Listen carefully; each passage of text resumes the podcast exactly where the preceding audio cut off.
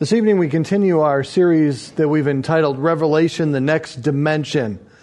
It's meant to uh, reflect that which comes next. The book of Revelation giving us a glimpse into the future to let us know what is going to happen before it happens. As we move through the book of Revelation, it is truly a challenging book, but it's also a book that within that challenge contains great blessings for you and I. It's the one book that has a promise at the end of it that those who read and understand these words will be blessed by the Lord. Today, as we grow ever so close to the return of Jesus Christ, and I believe that Christians should live under the admonience that the Christ is going to could return at any moment, I believe that it allows us to live out our Christianity in the method it was meant to. I have discovered through church history when there was a lack of emphasis on the return of Jesus Christ, there were dynamics of the church that seemed to lag in their uh, expression. For example, one that we see um, that often was lacking within a church that didn't see the Lord's return as being intimate, uh, intimate, uh, immediate, they ceased to evangelize. And today, as prophecy becomes less and less discussed among churches in America, it is interesting that I believe we're seeing that lull again, where individuals aren't nearly as compelled as they once were to share the gospel of Jesus Christ with others who do not know him. I believe believing that the Lord could return at any moment motivates us not only for the furtherance of the gospel of Jesus Christ, but to live wholly for the Lord.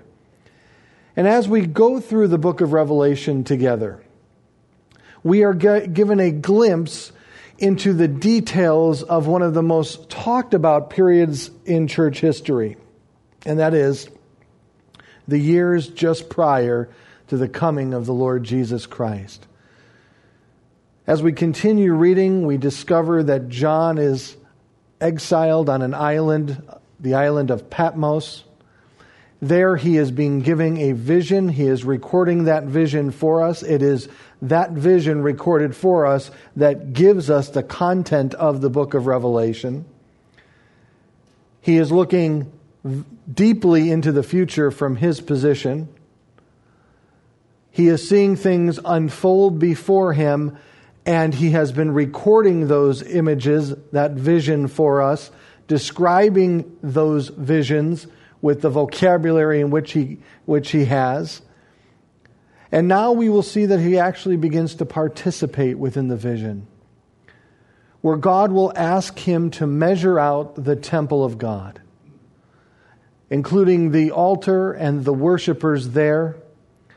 We are going to discover this evening that next to this temple, in the same city of this temple, God has positioned two witnesses that seem to be proclaiming warning unto the world of what is about to happen and what they should do in the light of that.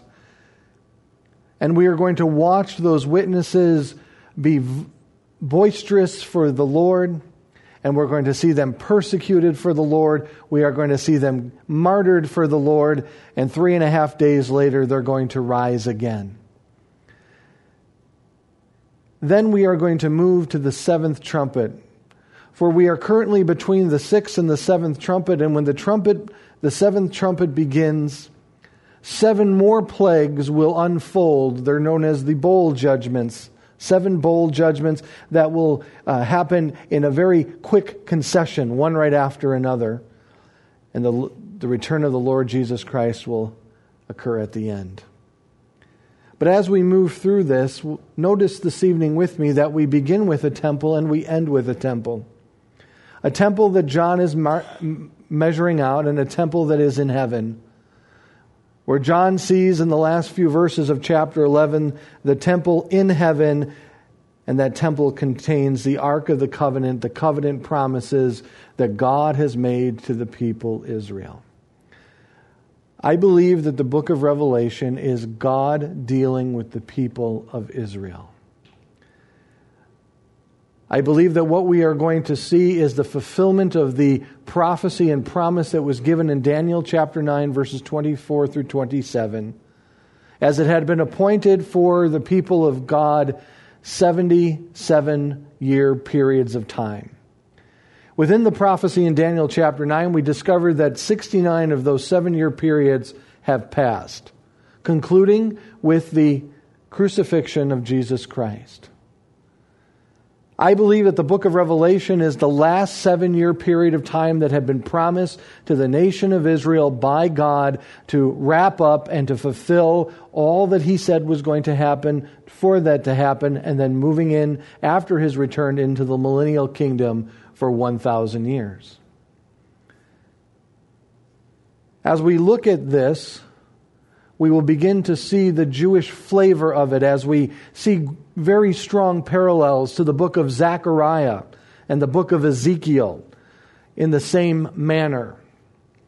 For as you remember, Ezekiel prophesied that Israel would one day be gathered back into their nation in Ezekiel thirty-six and thirty-seven. And many prophecy scholars believe that from that point there's a concession of prophecies that will be fulfilled. As we get to Ezekiel thirty-eight, you have the Magog invasion, which is specifically outlined for us and articulated.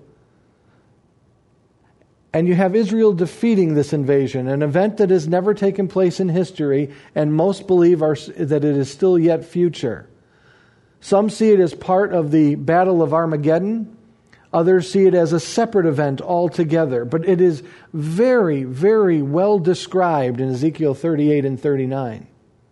In nineteen forty-eight, Israel regained their land as the Zionists moved back into the land of Palestine, once again calling it Israel, and it was a miracle like we've never seen before.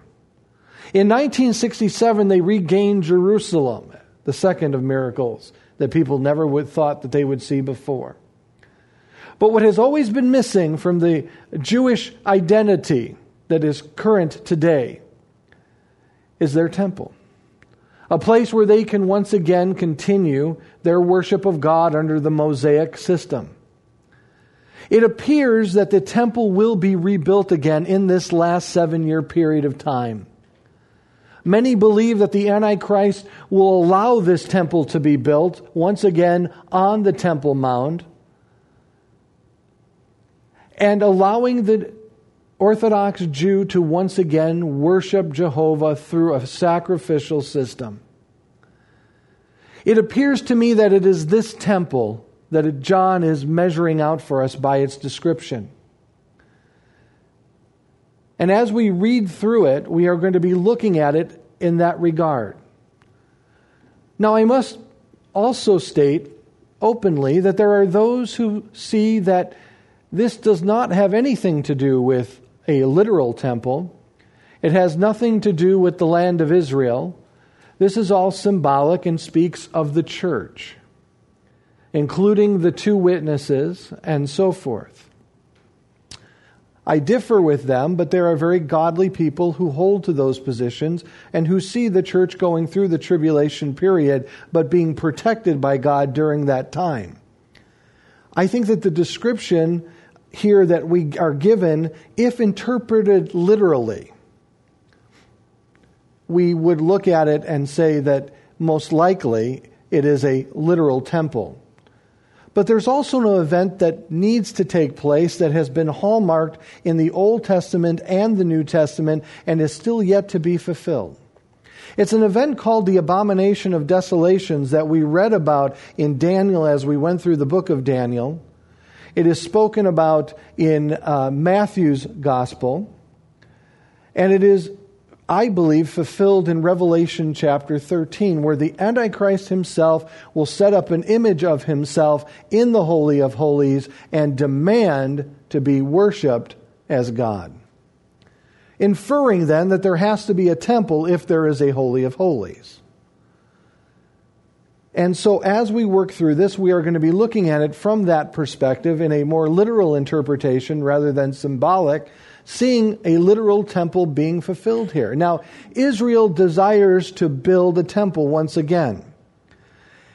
And depending on who is the prime minister and depending on the um, the the temperature of the nation at any given time, that desire for a temple increases and decreases.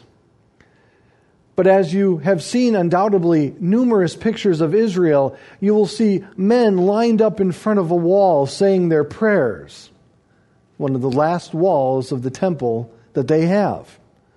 There is a desire to rebuild the temple. But the, the amount that which the temple must be built is currently occupied by a very sacred Muslim structure called the Dome of the Rock. And for years, many believed that the Dome of the Rock was currently built on the exact same place that the Holy of Holies once existed. They have discovered now that in actuality, the Holy of Holies is outside of the Dome of the Rock and could possibly allow for a temple to be built in an area that would not affect the Dome of the Rock. And very possible the Antichrist will allow that building to occur. Why do I say that? Daniel chapter nine verse twenty-four states very clearly that the Antichrist is going to enter into a covenant agreement with the nation of Israel. Now, for the nation of Israel to enter into that covenant agreement, the nation of Israel must have been once again gathered as the nation of Israel. And I believe that what is going to happen, that if the Magog invasion takes place before the Battle of Armageddon, this will lead to the chaos that is necessary to allow the Antichrist to come in as a political and then as a religious figure, gaining the strength and the popularity that he will need to do what he is about to do. And as it unfolds, part of that agreement will possibly be the reconstruction of the temple there in Jerusalem. So as we look at Revelation chapter eleven, verse one, we are introduced to a temple. And we find that John is given a measuring rod like a staff, verse one. And I was told, rise and measure the temple of God and the altar and those who worship there. But do not measure the court outside the temple. Leave that out, for it is given over to the nations, and they will trample the holy city for forty-two months. Within chapter eleven, we are now going to discover an actual period of time being laid out for us in the, in the manners of months and days. These are consistent with Old Testament references found in the book of Daniel to plot us out to a seven-year period of time. The time frame that is calculated here in the book of Revelation was based on the Jewish calendar of three hundred sixty days. And as we look at these and take them in a literal fashion, we find that one thousand two hundred sixty days would constitute a three-and-a-half-year period of time, equal to a forty-two month period of time based on a three hundred sixty day calendar. But John begins by being given a measuring rod, which was no more than a reed, that he would use then to measure the temple. This is not a first-time occurrence. Ezekiel measured a temple in Ezekiel forty and forty, forty-one. Also in Zechariah two, one through thirteen, he measures a temple. And in both of those cases, it was an, an actual temple in which they measured. And the measuring of the temple often indicated God's selection for either the purpose of preservation or for judgment. We have examples of both in the Old Testament, where God measured out some for preservation at one time, and when God measured out others for judgment. Here it appears that he is measuring out for preservation, and we'll look at that as we move through the text. The temple, however, though, as a physical, as a physical structure itself, is described in a threefold manner. He says, rise and measure the temple of God and the altar, which most likely refers to the brazen altar that would have been outside the uh, temple itself, and those who worship there. So there's three that are there. But do not measure the court outside the temple. Leave that out, for it is given over to the nations, and they will trample the holy city for forty-two months or three and a half years.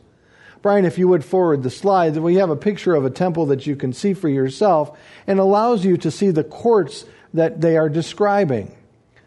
I believe that it is a physical temple in which he is that he is measuring here, and God is allowing him to see that. Now understand that when John wrote this letter, twenty-five years earlier, the temple in Jerusalem was destroyed. And at that point, he knew that the Jewish people then had been scattered, as Christ said they would, throughout the known world. And though we know that the church has began and the church was grafted into the vine, and the church is now the continuation of, of what God had started through the people of Israel, he has not abandoned his people. And there is still a plan and a purpose for them. And there are promises that have been made in the Old Testament that are still yet needing to be fulfilled if God is going to be true to his word. And part of that promise is not only the promises of the land itself, but the promise of the, the judgment, his finished dealing with his people. And he measures things out, and he says specifically to John, section this off, those who worship there. Now, is he speaking of believers there, or is he speaking of Jewish people who have returned to their worship of God through the Mosaic system? But the Gentiles, the nations from around Israel, are now trampling on the city and will do so uh, for a period of forty-two months at this time. There's some explanation that's needed there, I believe, to understand fully what is taking place. In Luke's gospel, Jesus made a very interesting statement concerning a time, a period of time that would take place known as the time of the Gentiles. In Luke twenty-one, twenty through twenty-four, Jesus said, "But when you see Jerusalem surrounded by armies, then know that its desolation has come near. Then let those who are in Judea flee to the mountains, and let those who are inside the city depart, and let those who are out in the country enter it, for these days of vengeance, to fulfill all that is written. Alas, women who are pregnant, and all those who are nursing infants in those days, for there will be great distress upon the earth, and wrath against this people. And they will fall by the edge of the sword, and be led captive among the nations. And the Jerusalem will be trampled underfoot by the Gentiles until the time of the Gentiles are fulfilled." What does he mean by that? Short-term, long-term prophecy fulfillment in that. Obviously, the destruction of Jerusalem in seventy A D was just about to occur. But then he talks about this time of the Gentiles, which actually most believe started around six hundred B C, beginning with the Babylonians and their intrusion upon Israel, and then leading into the Roman oppression and, and so forth, and Israel being subjugated to the Romans and so forth. And it doesn't appear that that time of the Gentiles will end until the return of Jesus Christ. It appears that this trampling, which means to be uh, subjugated, bringing under dom- uh, domination or control, especially by conquest, the invaders have some soon subjugated most of the native population. Some synonym, synonyms for this word are conquer, vanquish, defeat, crush, and gash. So what's happening is that God is preserving a remnant of people. Around them, it is chaotic. And this would be consistent with the mapping out of this seven-year period of time. Many believe that the Antichrist will rise to power through political and peaceful means.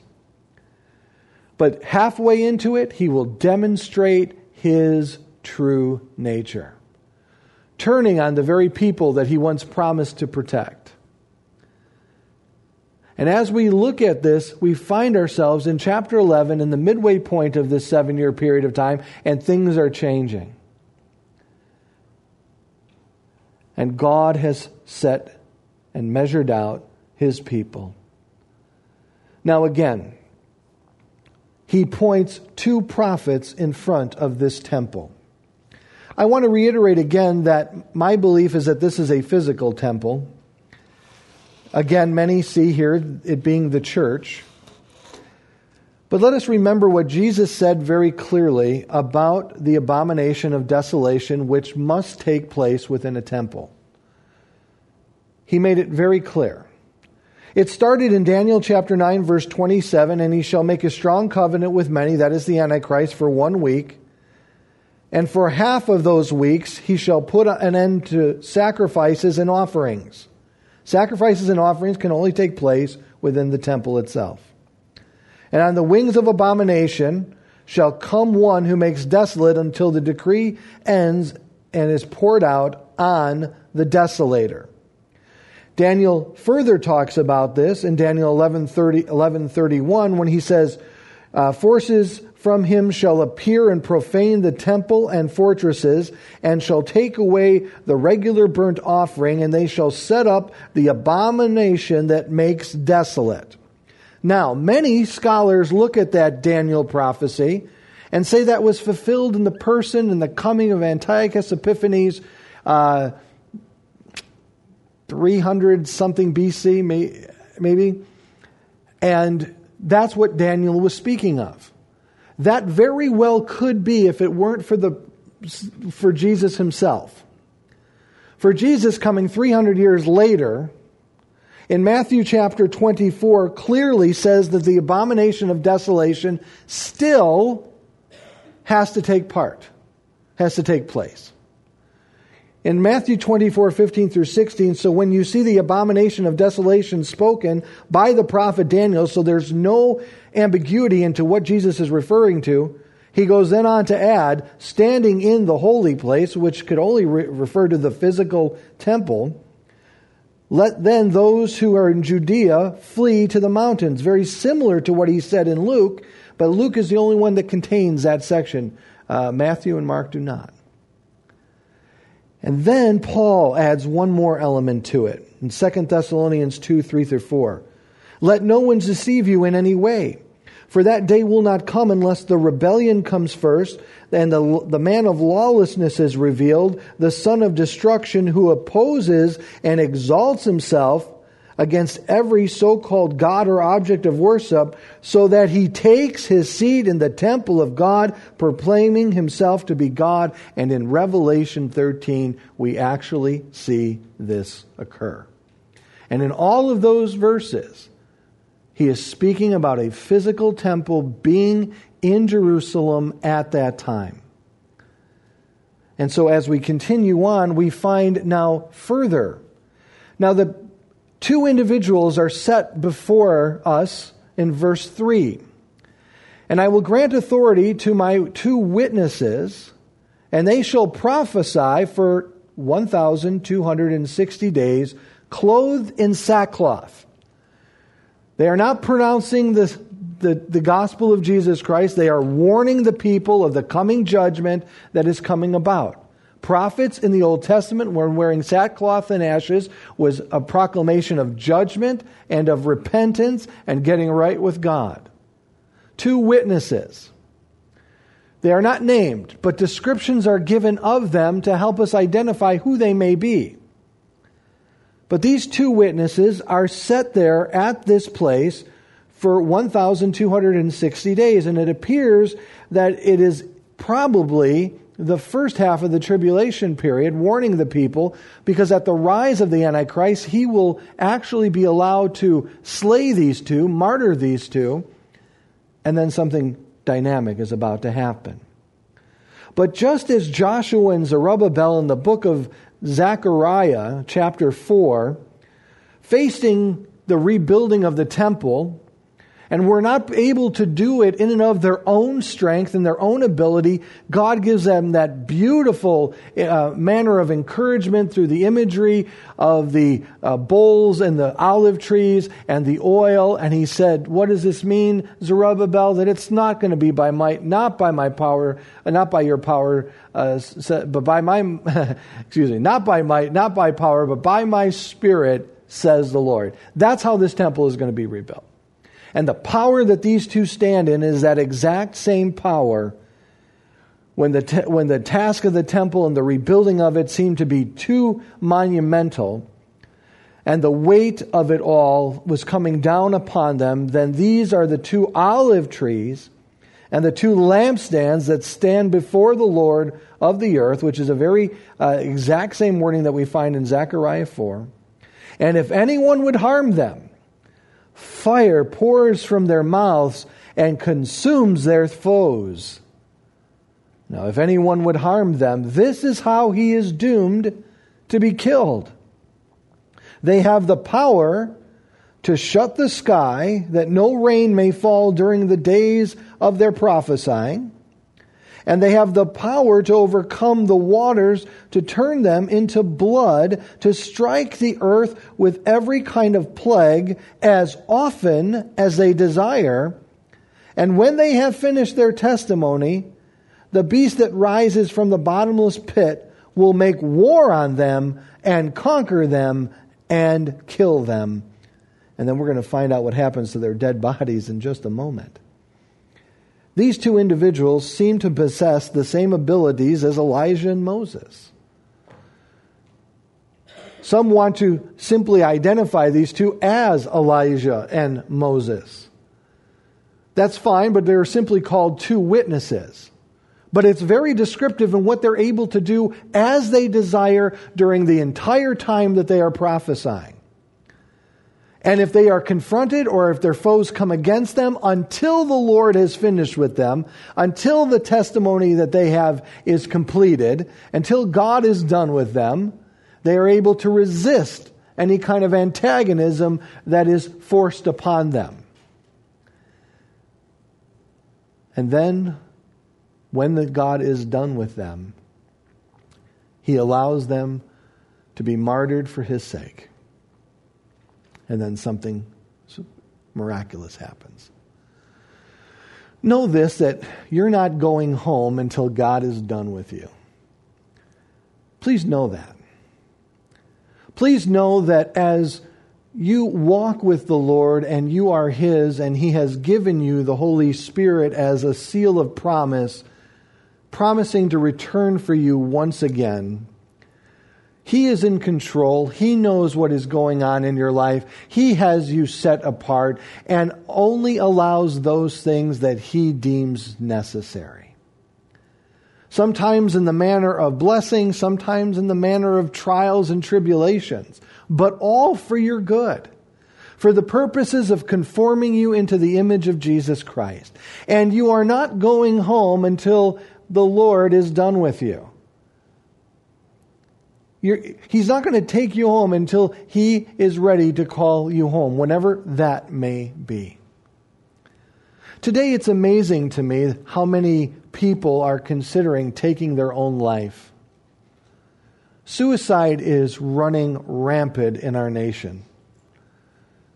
Young people today are turning to suicide as the ultimate way out, either as a manner of uh, looking for attention, Uh, hoping to have that fifteen minutes of fame, or whatever it may be, or despair and depression has overwhelmed them to the point where they feel that the only way out is to end their life. They do this without any consideration that there may be something on the other side. They do this in anticipation of thinking that if I were to take my life, I'm going to alleviate any suffering that I may be experiencing, not thinking for a moment that ending their life may plunge them into suffering eternally. They don't consider that. I think about this as I notice these prophets warning the people, even at this late hour, telling them that judgment is coming, repentance is needed, covered in sackcloth and in ashes, saying, repent, get right with God. And how through the history of Israel, as you look through the Old Testament, prophet after prophet after prophet after prophet was sent to the people. And what did they do most of the time? They dismissed them. Some were even physically killed for being an annoyance to them. One right after another coming and speaking on behalf of God, warning them, turn from your ways, turn back to God, why must you die, choose life, et cetera. Then God sends Jesus and demonstrates His love through the cross and says, anyone who will repent and place their faith and trust in Jesus Christ shall have eternal life. You'll never be alone. That void will be filled. You will have hope beyond hope. You will have a peace that surpasses all understanding, not a peace that the world can offer, because the world can't offer any kind of real lasting peace. And as the world pursues happiness in the gospel of Jesus Christ, we can have joy, which is far superior to an emotional, temporal state of happiness. And I feel that as the gospel is penetrating our culture today, it is falling on deaf ears. The world has become so loud in its antagonism against Christianity that people don't even want to listen to us anymore, even though we have the answer.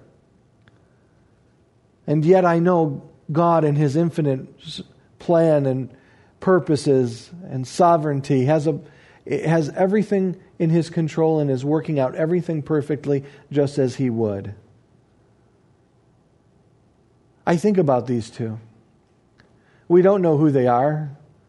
They definitely have supernatural ability demonstrated in what they're capable of doing that has been given to them by God. But after seeing the leveling of seven sealed judgments and have seen the sounding of seven trumpets that have blown and the devastation that has come, they're still out there. And they are not able to be moved unless God allows them to be moved. What am I saying? We live in a very dark time. It is not the time to hide our light underneath a lampshade. It is time to set our light on top of a mountain, on the side of a mountain, in the midst of the city, that people may know that there is an answer for the darkness that is swallowing up, engulfing people in the manner in which it is. Even at this late hour, God's mercy is found. Repent, turn. Judgment is coming. Jonah, you know, he didn't want to do it. At least he was honest. I, I don't want them to repent, Lord. I don't want them to. And he went, actually went out and pouted. And, and, and, and he was there that a tree uh, grew over him and covered him. And what did Nineveh do? They repented. Don't think anyone's too far gone. Don't think it's ever too late. Keep going until God takes you home. You know, it's the roughest life that you'll ever live, but the retirement plan is awesome. And these two are able to do extraordinary things, as the prophet Elijah was able to do, as Moses was able to do, as he was getting the attention of the Egyptians. But notice, as often as they desired, they were able to do these things. And in verse seven, and when they had finished their testimony, when their job was done, the beast that rises from the bottomless pit will make war on them, conquer them, and kill them. And their dead bodies will lie in the street of the great city that is symbolically. Now, interestingly, in the King James, New, Old King James, New King James, spiritually is the word that is there for symbolically. It's called Sodom and, and Egypt. What city are we talking about? I think John makes it clear with this next statement. Where their Lord was crucified. Jerusalem. Israel has to be a nation. Jerusalem has to be a city for the Jews for this to take place. That's what's happened. And as a result, because of the wickedness of Jerusalem, as Sodom was wicked, And Egypt was arrogant, a worldliness and a pride and arrogance found in Jerusalem. For three and a half days, some from the peoples and tribes and languages and nation will gaze at their dead bodies and refuse to let them be placed in a tomb. I thought of the psalmist when I read these words. The psalmist wrote in Psalm seventy-nine, one through three, O God, the nations have come into your inheritance. They have defiled your holy temple.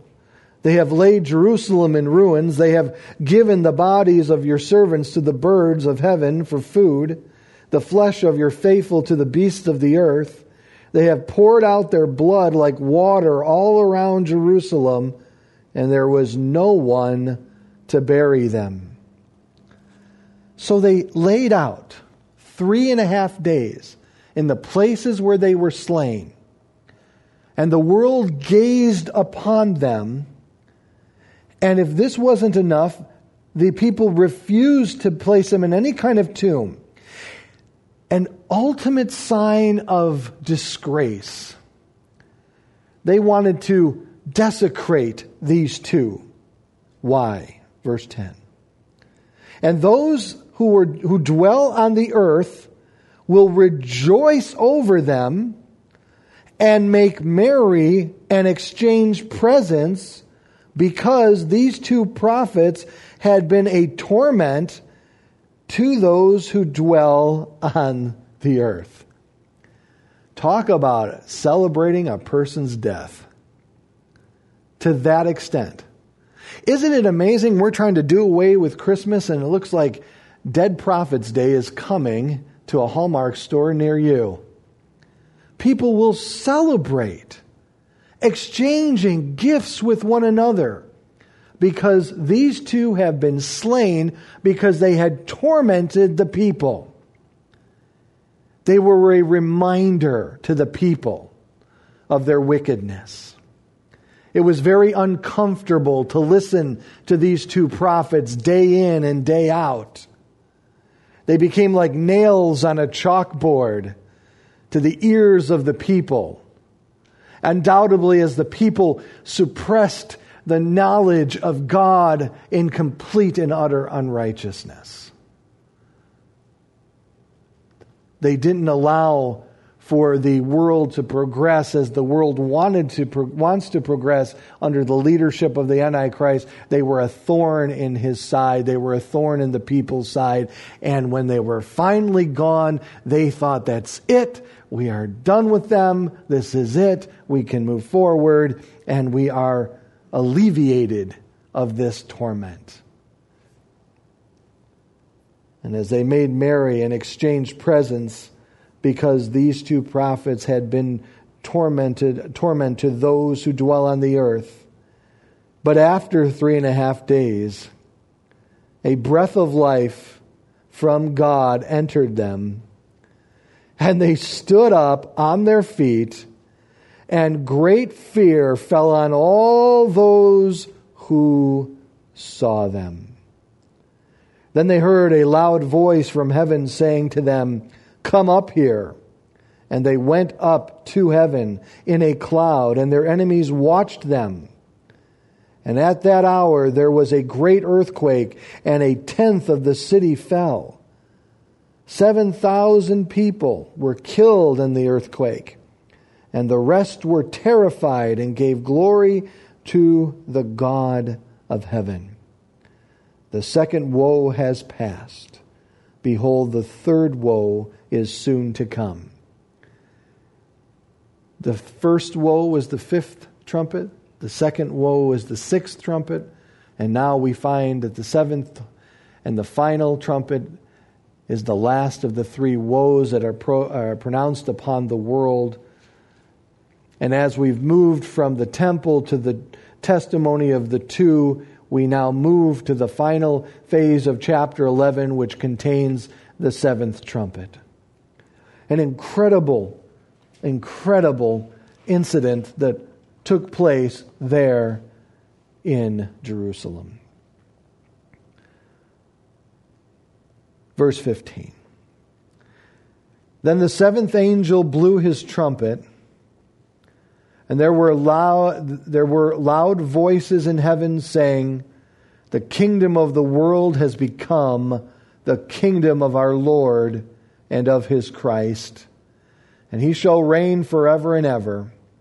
And the twenty-four elders who we saw earlier in Revelation, representing those who are in Christ, Old and New Testament uh, saints alike, who sit on their thrones before God, fell on their faces, worshiping God, saying, "We give thanks to you, Lord God Almighty, who is and who was, for you have taken your great power and begun to reign. The nations raged, but your wrath came, and the time for the dead to be judged, and for the renewing, uh, rewarding, I'm sorry, of your servants, the prophets and the saints, and those who fear your name, both small and great, and for destroying the destroyers of the earth." Contained within the seventh judgment, or the seventh trumpet, excuse me, we will discover in Revelation sixteen are seven more judgments that will take place very quickly. But this is it. The end is almost near. And what Jesus started two thousand years ago, that culminated in his death, burial, and resurrection, what he paid for at that moment, what he instituted or inaugurated at that moment, and the declaration in which he made that the kingdom of God is now at hand, will now literally begin here as we move on. We will see him deal with the false prophet, the Antichrist, this, and Satan himself in chapters twelve, thirteen, fourteen, and fifteen, and then get to sixteen, and you're going to see the final judgments upon the earth, and then upon Babylon in eighteen, and then we get to chapter nineteen, where Christ physically returns to this earth. In this seventh trumpet, a declaration was made of a fulfillment of a prayer that was prayed earlier by Jesus himself. In fact, it was as he instructed us to pray, we find that this prayer is now answered here in our text. When Jesus taught us to pray, "Our Father in heaven, hallowed be your name. Your kingdom come, your will be done on earth as it is in heaven." It is now at this time that the kingdom of God, the physical reign of Jesus Christ, is almost about to take place. And the transference and the judgment has now unfolded. And now he can regain that which was lost completely at the fall of Adam. He then returns in Revelation nineteen, establishes a thousand-year reign in chapter twenty, and in verses uh, chapter twenty-one and twenty-two. There's a new heaven and new earth created, and all things are brought back to the way that they were meant to be. As he's finalizing this period of judgment upon the world, he's finalizing the period of judgment upon the nation of Israel. He is bringing about his perfect plan in all concession. Throughout life, there are times in our lives that we feel that we are overwhelmed by the chaos of this world. Sometimes we feel like we're drowning, and we feel overwhelmed. And we just can't seem to get our head above water to be able to see what's ahead of us, to see if there's light at the end of the tunnel. I can only imagine that at this moment in time, that was their thinking. That was their feeling. That there is no hope. But yet God is in control of all things. God has told us beforehand what is going to happen. That way we know, and those who are here will know.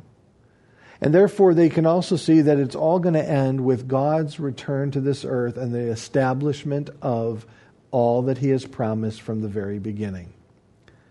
That's a great thing to remember. Because again, life can be extremely chaotic at times. Life can be extremely challenging at times, but it's at those moments that we must remember that our Heavenly Father is in control of all things. In fact, this was a hope. The kingdom of God was a hope that Daniel even grappled with in Daniel chapter two, verses forty-four to forty-five, when he writes, "And in those days of those kings," speaking the kings of the ten toes, which we'll look at as we get a little bit later in the book of Revelation, "the God of heaven will set up a kingdom that shall never be destroyed, nor shall the kingdom be left to another people. It shall break in pieces all these kingdoms and bring them to an end, and it shall stand forever. Just as you saw the stone that was cut from the, a mountain by no human hand, and that it was broken in pieces, the iron, the bronze, the clay, the silver, and the gold. A great God has made known to the king what shall be after this. The dream is certain, and the interpretation is sure." That's where we're moving to. As we move through the book of Revelation, it is simply a portion of that journey. I don't know about you, but road trips are getting harder for me to do as I get older. I don't enjoy them anymore as I once used to. And there are just certain states that you wish you could just be at the other side of. As you're driving through states that are just perfectly flat in every single direction in which you look. And don't ever tell me there's a shortage of corn. Please. There's, it's not possible. But then you drive through those states, or as some call the Midwest, the flyover nations, to simply get from the East Coast to the West Coast. The flyover states, I should say. The book of Revelation is a portion of that journey that is incredibly uh, difficult. But God is showing us every step of the way that the end is His bringing about all things back to the way He once desired them, and that we moved away from when we fell. In verse nineteen, we end again with a temple. "Then God's temple in heaven was open, and the ark of His covenant was seen within His temple.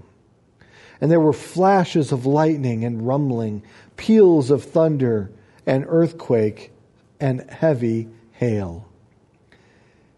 John is then reminded that what is known in heaven is now going to become played out on the earth. The hope that what God has in heaven is now going to be played out throughout all the earth. And that's the new heavens, the new earth, and all that He is going to create. "Thy kingdom come, Thy will be done, on earth as it is in heaven." And there He sees the Ark of the Covenant, the promises to His people.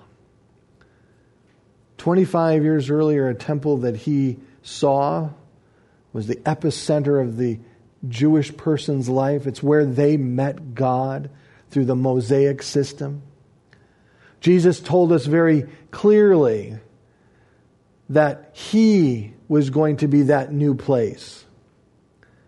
But now, as Israel once again settles themselves in their land, institutes their acts of worship again, which is not what God would have. It is a rebellion against God. It is not a means to an end.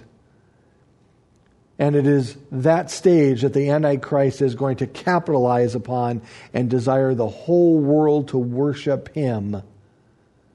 He started out in peace. He ends in war. And Christ will be the one that deals with him in a finality at His return. Very interesting chapter. Let me leave you two things to take away with you this evening. Two things that I think all of us need to know and we can learn from this particular chapter. First, I want you to all know that we have unlimited access to God by His grace through faith in the person of Jesus Christ. These talks about temples and the interaction between man and God through the necessity of a temple has been resolved in the person of Jesus Christ. For there is one mediator between man and God. He is the person of Jesus Christ. We have access. We can go boldly into the throne room of God at any time we desire. As long as we are in Christ, we can go before Him in prayer, in His presence, through the person of Jesus Christ. To appreciate that, to really appreciate that, remember all that was necessary for an individual to approach God in this earthly temple, in the tabernacle that preceded it, how the high priest could only go in at certain times at, uh, of the year and had to be cleansed in a certain way, and there was no assurance that they were not going to be struck down for some type of defilement before God. All of that's been done away with in the person of Jesus Christ. Access is fully granted for us in Christ to God. When He died, the veil of the temple tore it from top to bottom. Access is granted. No longer is a daily sacrifice needed, a weekly sacrifice, a monthly sacrifice. That's all been finished in the person of Jesus Christ. Secondly, the second powerful and reassuring truth that can be drawn from this passage is that our sovereign King will reign and reward those who follow Him. It may feel at times that you are subjugated to this world, to the ruler of this world. But that's a falsehood. It's not true. As John measured out those, that remnant, those who worshiped there, the remnant of Israel, so God has mapped you out. And you are no longer under the authority of the god of this world, the ruler of this world. Your King and Lord is Jesus Christ. And you are no longer subjugated then to this world. You are free from it. You are free from it. We must never forget that. No matter what circumstances we face, no matter how challenging, how difficult they become, how overwhelming the troubles are of our life, we must never forget that we always have access to God by His grace through faith in Jesus Christ. And number two, that He is in control, and all things are coming about just as He would have them, and they are ultimately working out for your good, and that is the conformity of you into the image of Jesus Christ. So when I read a passage like that and I'm overwhelmed by the circumstances, and undoubtedly we are in heavy Jewish territory here as God finishes His dealings with His people Israel, understand that we have access to God through Christ, and that He reigns over us, and we are no longer subjected to the ruler of this world, the god of this world.